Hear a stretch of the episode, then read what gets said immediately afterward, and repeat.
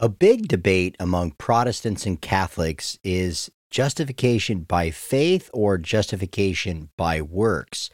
Well, on today's podcast, as we're exploring Galatians chapter 2 and verses 16 through 21, we're going to find out what the Bible actually teaches. So turn to Galatians chapter 2 and let's get into it. Thanks for joining us on Stand Strong in the Word podcast with author, speaker, and worldview expert Jason Jimenez. Stand Strong in the Word podcast is devoted to walking listeners through the Bible in a fresh and powerful way. We pray your spirit is nourished as you gain new perspectives and a renewed appreciation for God's Word. Now, here's Jason Jimenez. What's up, my friends? I pray you are blessed in the Lord.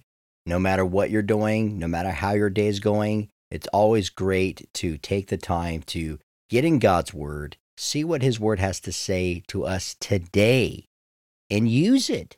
And that's the great thing about the Bible, you guys, is no matter where you're at in Scripture, you could be in the Old Testament, you could be in the New Testament. It doesn't matter. Whatever you're studying in the God's Word right now, you're studying the book of Galatians with me. Maybe you're you're I was just talking to a friend who is exploring the the Gospel of Matthew. I got another friend who's exploring the book of Romans. Someone's reading through the Proverbs, one proverb a day each month. It doesn't matter what we are learning in Scripture. God, through the power of His Spirit, you guys, we as Christians strongly believe this that God, through the power of His Spirit, is guiding us through His Word, and He's giving us, through His eternal Word, His infallible Word, what we need, the wisdom we need today.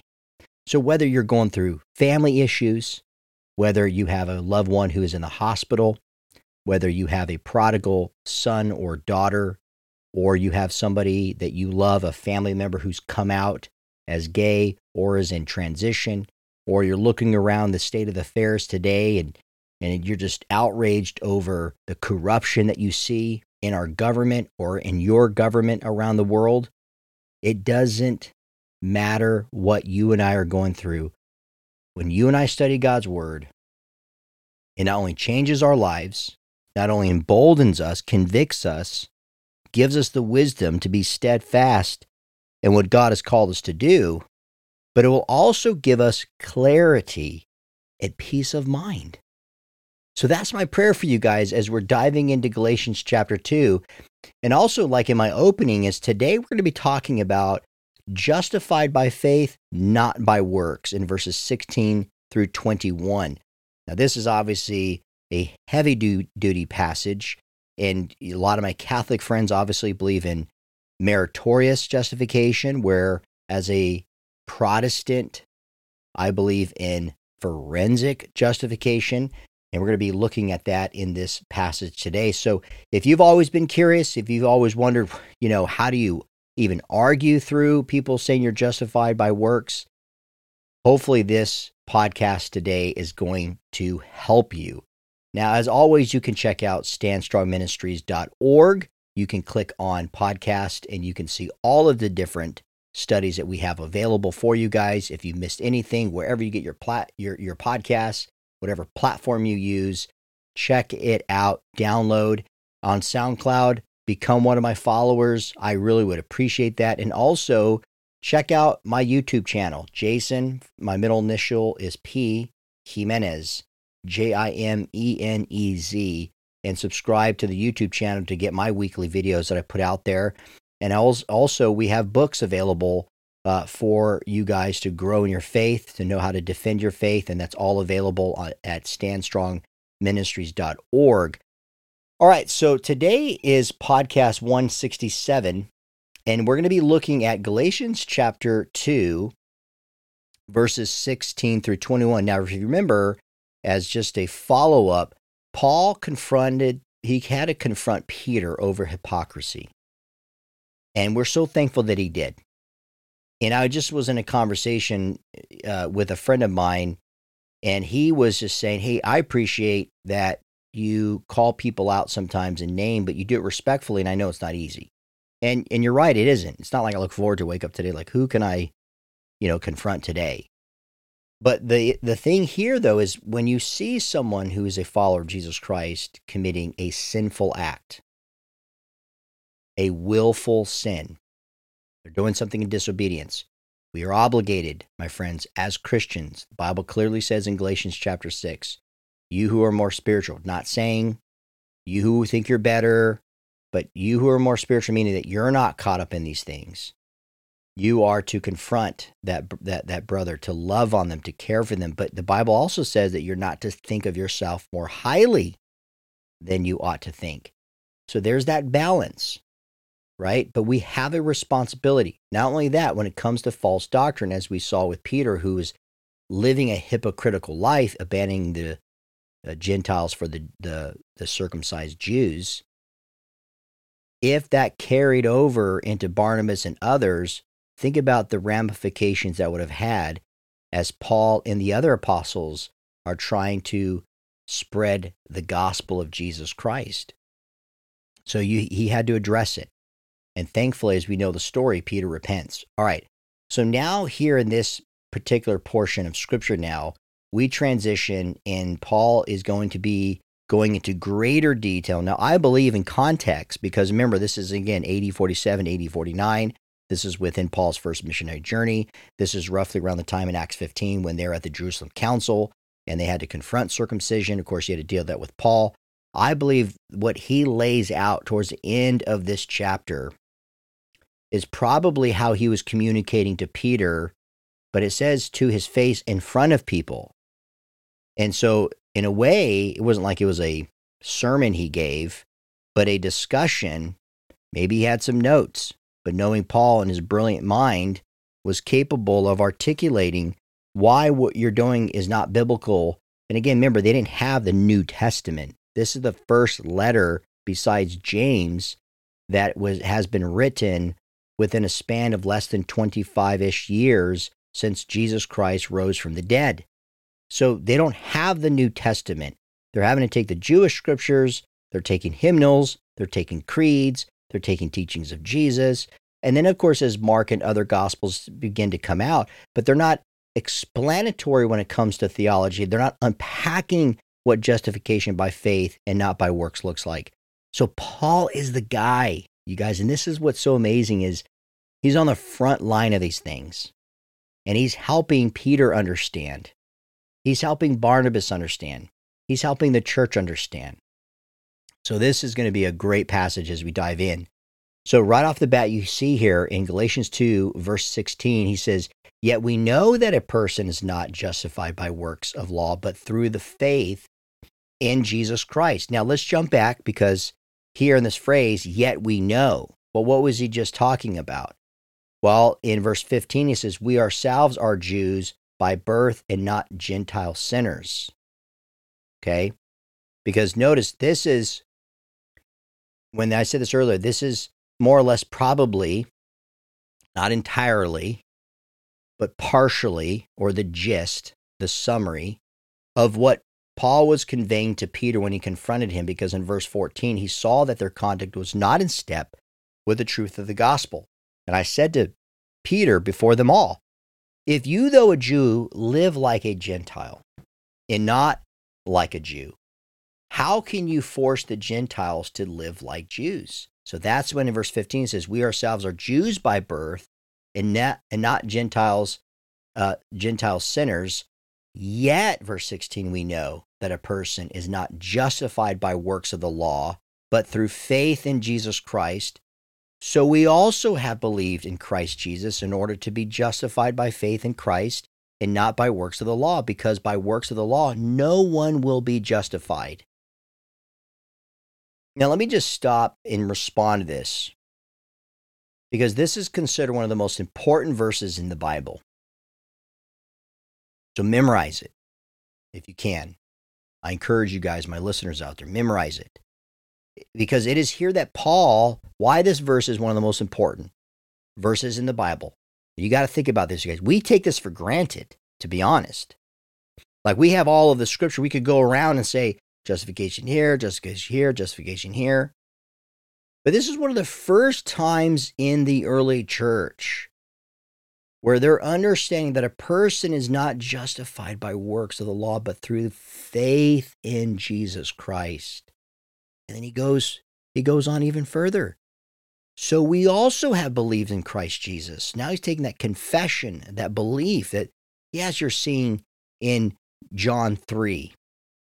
Yeah, you're seeing in John 5. Or the con- you see that declaration that Thomas gives, or the famous confession that you see Peter give in Matthew 16. You are the Son of God. And Jesus says, upon this profession of faith. Okay? But now you see Paul, the theologian, the philosopher, the apostle, he says, So we also have believed in Christ Jesus, notice, in order to be justified by faith in Christ and not by works of the law. Because he says, by works of the law, no one will be justified. Boom, drop the mic, right? Case closed.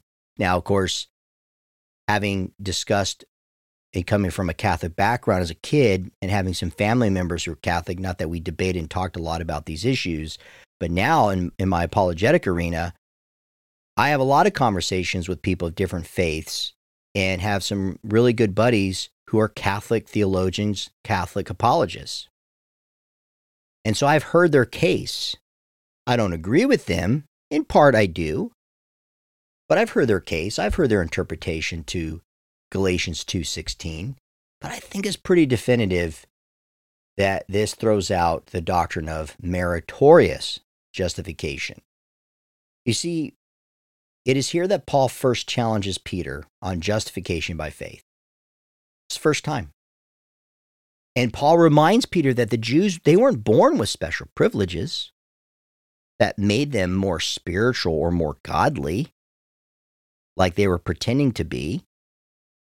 And so, this phrase, justified by works, let's go deeper and understand what this means because the word justify, and this is where I get the forensic justification as a Protestant versus meritorious because we're not saved or justified by works of the law or, yeah, of the law. Because the word justified, it's a forensic term. It's a forensic term that's used from, from the legal courts and catch this when you're when you see the scripture when the scripture teaches being justified it literally means by taking this forensic term from the legal courts they would declare someone righteous not made not made but declared because here's the thing you guys and this is so important in proper theology is it is Christ who took on our sin who atoned for our sin, the second Adam. And the, it's the imputation of Christ that we are saved. Now, he forgives us of our sins. And therefore, when we accept Christ, as it says, but through faith in Jesus Christ, we also have believed in Christ Jesus in order to be justified by faith in Christ. That's not making us righteous like Christ. That is declaring us because of what he's done, because we committed a sinful act. You see, only God, who is the ultimate divine standard, can declare someone righteous. And, and, and they're declared righteous not in and of themselves, not because they've done certain things better than other people, but because they put their faith and trust in Jesus, in what Christ came to do for us, who he was, who he still is for all eternity, what he taught, and then putting their faith in him being the way, the truth, and life. The Expositor's Bible commentary says, quote, in justification, the guilty are pardoned, they're acquitted, and reinstated as God's children and as fellow heirs with Jesus Christ, end quote. So catch that. The word for justification, again, a forensic term, being declared righteous, We've been pardoned. We've been acquitted. So, yes, we are guilty. We have wronged the law. We broke the law. And because God is just, God can't just overlook it. So he sends his son to atone for those wrongs. And we've been reinstated as such as God's children. Because remember, we were originally made right, made in his image. But now we've been reinstated as fellow heirs. So the great thing here is that Paul is emphasizing three times, you guys, here in this one verse, in verse 16, that, that no one, and please hear me, No one could be declared or made righteous by observing the law. No one. Because we're going to see later in Galatians 3 that we can't keep it. The law was made to point out our transgressions, not to say, hey, here's the law now, follow it, do your best, and you'll be made whole. No, because in Romans 4 5, Paul writes, it is Jesus who quotes, justifies the ungodly, end quote. So whether you are Jew or a Gentile.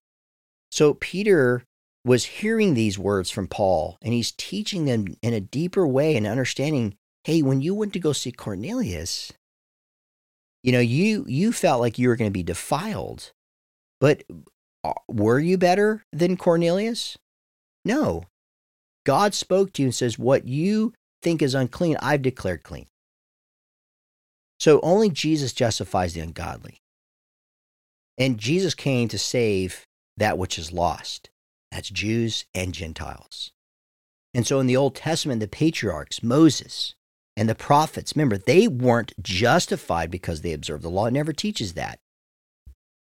And Paul's going to make this case by looking at Abraham and Moses in chapter 3 and then in chapter 4 again. So we'll get to we'll get down you know, we'll get to those chapters, you know, down the road. So the saints, though, in the Old Testament, though, they were justified because they put their faith in the covenantal grace of God and they walked in obedience to his commandments. So, you guys, as a side note, we see faith and grace in the Old Testament and fulfilled in Christ in the New.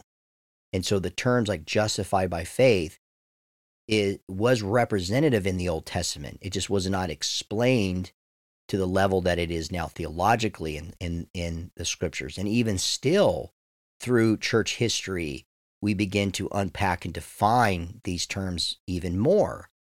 So when the Bible says that we've been justified by faith, Jesus' death on the cross, according to Philippians 2 8, what that means and what scripture is referring to is that he atoned for the sins of the world. That's how we've been justified. So Christ did something by giving up himself, and we put our faith in him and are justified as a result because of the faith in what he has done, not because we put faith in something we believe will make us whole. That's not how Christianity works. Now, it's important to point out, however, that a person isn't declared righteous before God unless they put their faith, right? The Greek word here is pistis, very common term in the New Testament for faith, which means to believe with complete trust and reliance in Christ Jesus. So faith is not the source of the salvation. Faith is the means to obtain salvation. Let me say that again. Faith is not the source of salvation. Faith is the means to obtain salvation. Wuest Word Studies from the Greek New Testament says it like this quote the act of god in justifying a believing sinner consists of taking away his guilt and its penalty. Since christ bore both on the cross and the imputation of a righteousness even christ jesus himself in whom the believer stands not only guiltless and uncondemned for time and eternity but also positively righteous in the sight of the eternal laws of God. So that is amazing, you guys. When you and I understand justification by faith, it's not by the law. Notice verse 17 now. But if in, in our endeavor to be justified in Christ, we too were found to be sinners, is Christ then a servant of sin? Certainly not. For I rebuild what I tore down. I prove myself to be a transgressor. For, for through the law I died to the law, so that I might live to God. I have been crucified with Christ. It is no longer I who live, but Christ who lives in me. In the life I now live in the flesh, I live by the Son, by faith in the Son of God, who loved me and gave himself for me. Verse 21 I do not nullify the grace of God. For if righteousness were through the law, then Christ died for no purpose. So see how he unpacks this. And by the way, when we get to verse 20, um, I don't have, you know, favorite verses, but that certainly is one key verse that I have memorized and have applied and referred to and quoted in sermons, you know, and studied. It's a powerful, powerful verse, just like verse 16 about justification. So let's see how Paul, in his second challenge here, unpacks justification. If you notice in verse 17, when, when he says, But if in our endeavor. So Paul's second challenge here is to address the claim from the Judaizers that salvation in Christ eliminated the law. And if that's the case, then they're free to sin however they want to, however they want to, right? Um, that's their belief. And Paul challenges that. He says, just because the law doesn't save us, that doesn't mean we abolish the law, that we're not abiding by a set of standards um, and just have free reign to sin. No, Paul argues against such nonsense because that would make Christ a promoter of sin, making his atonement insufficient for salvation. When you jump to verse uh, 24 of chapter 5 in Galatians 5, verse 24, Paul expounds on the true freedom that comes from Christ. He writes, And those who belong to Christ Jesus have crucified the flesh with its passions and its desires. So when someone says, "Oh, you you know, you don't follow the law, you're not very liturgical." And again, I'm not saying liturgy isn't isn't bad. In many cases, I, th- I in studying church history and early church history, I love it. But that's not associated with the law per se. But here they're getting it confused that you're sinners then if you just think you're justified in Christ and you can get away with it with whatever. And that's not the case because he says we have been crucified uh, in Christ in, in our flesh and our passions and our desires are, are not the way we ought, we ought to live. And that's when he says, For if I rebuild what I tore down, I prove myself to be a transgressor. So Paul transitions now into personal form I as he now lays out his third challenge to Peter.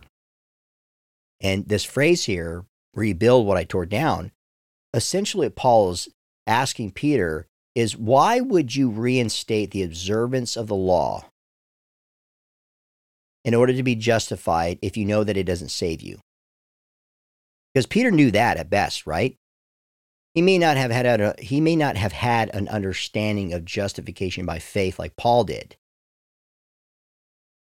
But Peter certainly knew that observance of the law does not mean you're justified and saved. You know, Peter wasn't saved by observing the law. He knew that. He was saved through putting his faith in Christ Jesus. He knew the teachings of Jesus. He knew that Jesus didn't come um, to abolish the law, but to fulfill it. Which, by the way, if you hear pastors who mention Jesus broke the law and then he just implemented grace, that itself is false because Jesus cannot undermine, eradicate, eliminate, destroy, or break his own law. Remember, the law is not the problem. The law is a mirror, we're going to see in Galatians. It just reflects what you're doing wrong. Right? If there's a if there's a speeding, like just the other day, I'm going to the gym, it goes from 45 to 35, which of course I think is ridiculous. It's like the same stretch of road. And I don't know why we got to now all of a sudden drop 10 miles and I keep going 45. My wife's like, it's 35 now. Okay, so the law says you go to 45 here and then you go 35 here. And then, of course, when there's a red light, you stop, right? And that's what the law does. Now, it, who, who, what, if I'm going 45 and a 35, is the law the problem or me? I may not like the law, now again, that's a that's a simple analogy. When it comes to God's law, it is perfect. It, again, doesn't mean we're always going to like it. Doesn't mean we're always going to follow, and that's the point. Because if you say the law saves you, then you can't try to keep up with the law. You have to not only maintain the law, but you got to obey it perfectly, and that's impossible. And that's what when Jesus said he came to fulfill it, not to abolish it, he lived a perfect life. So it's not the law that brings life. The law only condemns. Therefore, Peter, he's the transgressor, not because he broke the law, but because he turned back to legalism after proclaiming salvation by grace through faith. I love what Romans 8, 1 through 4 says. It says, There is therefore now no condemnation for those who are in Christ Jesus. For the law of the Spirit of life has set you free in Christ Jesus from the law of sin and death. For God has done what the law, weakened by the flesh, could not do. By sending his own Son in the likeness of sinful flesh, and for sin, he condemned sin in the flesh, in order that the righteous requirement of the law might be fulfilled in us, who walk not according to the flesh, but according to the Spirit. So when this phrase die to the law, the phrase literally means to break off from a, from a relationship. So Paul is telling Peter and the rest of the Judaizers that to be justified by faith means they are no longer under the supervision of the law. And then, of course, Paul goes into greater, detail, uh, greater detail of this matter in verse 20 when he says, I've been crucified with Christ. It is no longer I who live, but it's Christ who lives in me. So if Christ lives in me, and it's no longer I who live, then the law is not what I am following. Romans 7 4 says, says, Likewise, my brothers, you also have died to the law through the body of Christ, so that you may belong to another, to him who has been raised from the dead, in order that we may bear fruit for God. So, in Paul's fourth challenge to Peter, what he does is he expresses the fundamental truths of justification and, catch this, identification in Christ. So it's not a matter of just putting faith in the finished work of Christ. It's through the substitutionary uh, sacrifice, the atonement of Christ, that is, right? Where we gain our identification. You're declared righteous, and your identification is your child of God. You've been redeemed. You've been made whole. Now, the compound verb, when Paul says, I have been crucified, it is sos tuero. And it's in the perfect tense of a completed action that has, catch this, lifetime effects. Isn't that awesome? So the Bible teaches that we are buried with Jesus by baptism into death, Romans 6 4, and we're raised to walk in the newness of life in Romans 6 4. But this, but you know, I also want to point out this phrase when he says, "But Christ who lives in me." I love this because one is when he says, "I've been crucified with Christ." Again, that's the justification, and then he lives in me, the identification, or or literally we refer to in theology union in Christ. Because the Wuest word studies from the Greek New Testament says Paul uses it to show that his identification with Christ at the cross was a past fact and that the spiritual benefits that have come to him through his identification are present realities within him. So let me pause and say this, you guys. When you say, as Paul says here in Galatians 2:20, that I've been crucified in Christ, that is in perfect tense. So what Christ has done for us, and when the Bible says in Romans 6 4 that we have been buried with him by baptism into death, your passions, desires of sin. It's a completed action. And not only that, but it's a lifetime effects.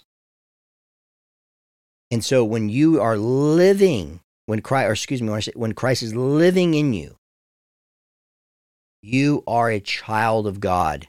I'm not just Jason Jimenez, who's a wife, uh, who's a husband, who has a wife, has children, is a pastor, is a writer, podcaster, whatever. No, I am a child of God, my identification, the present reality right now, even though I'm not in heaven, even though I'm not in the presence of the Lord, or you are not in the presence of the Lord,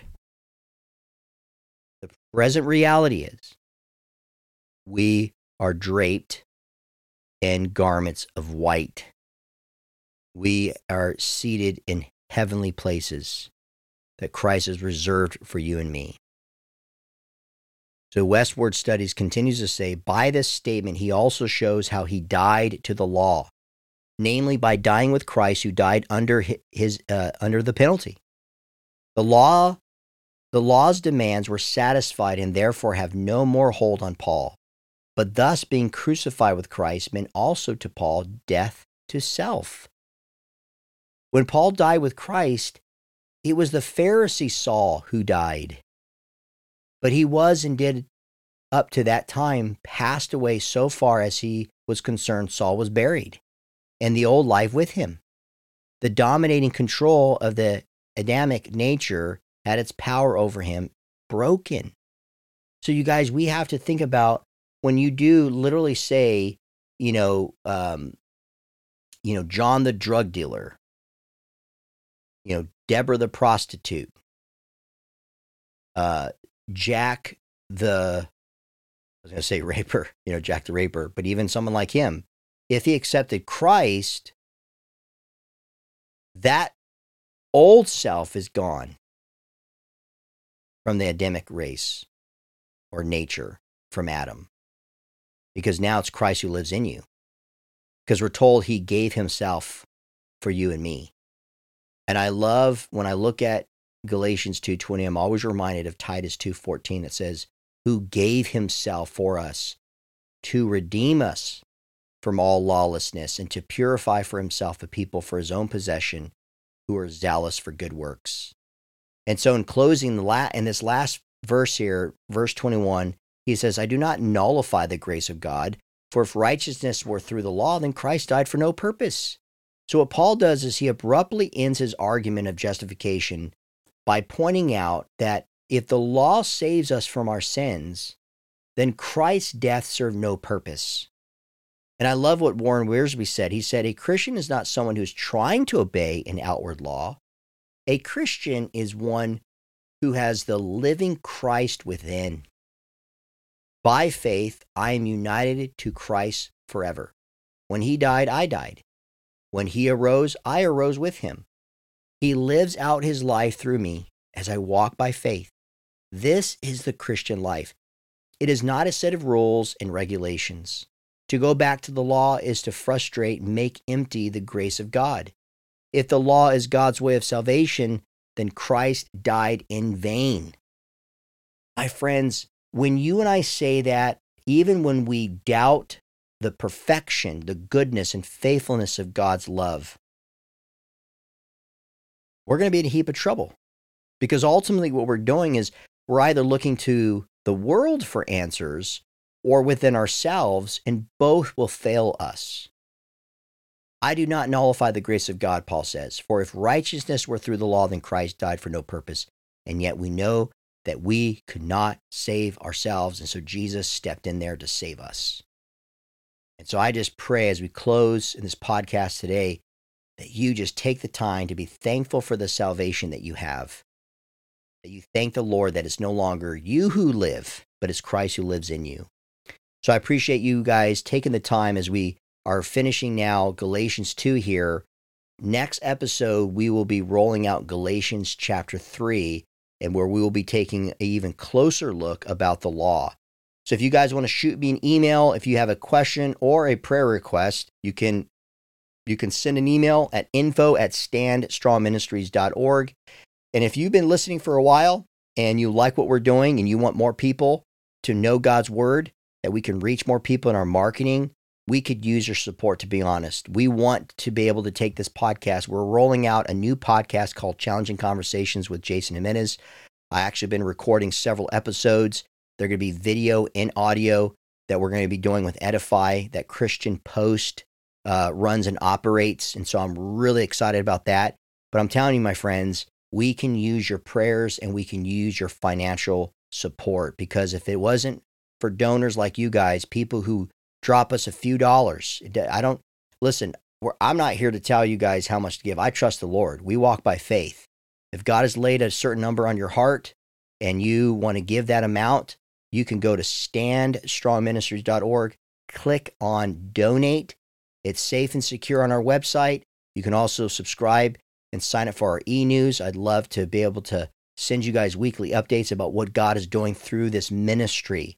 And you out there, if you are already a Stand Strong supporter, I thank you for your support. And I want you to know podcasts like this, the new one coming out, my speaking, uh, leading people to Christ, helping people who are struggling with their sexuality, or training up parents or grandparents like you guys or spending time with pastors like I'm going to be doing in Michigan and training them, or when I go to Texas or when I go to Georgia, helping the church to stand strong.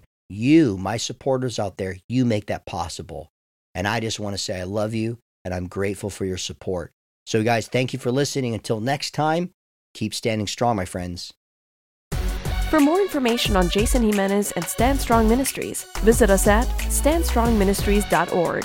Thank you for listening, and keep standing strong in the Word of God.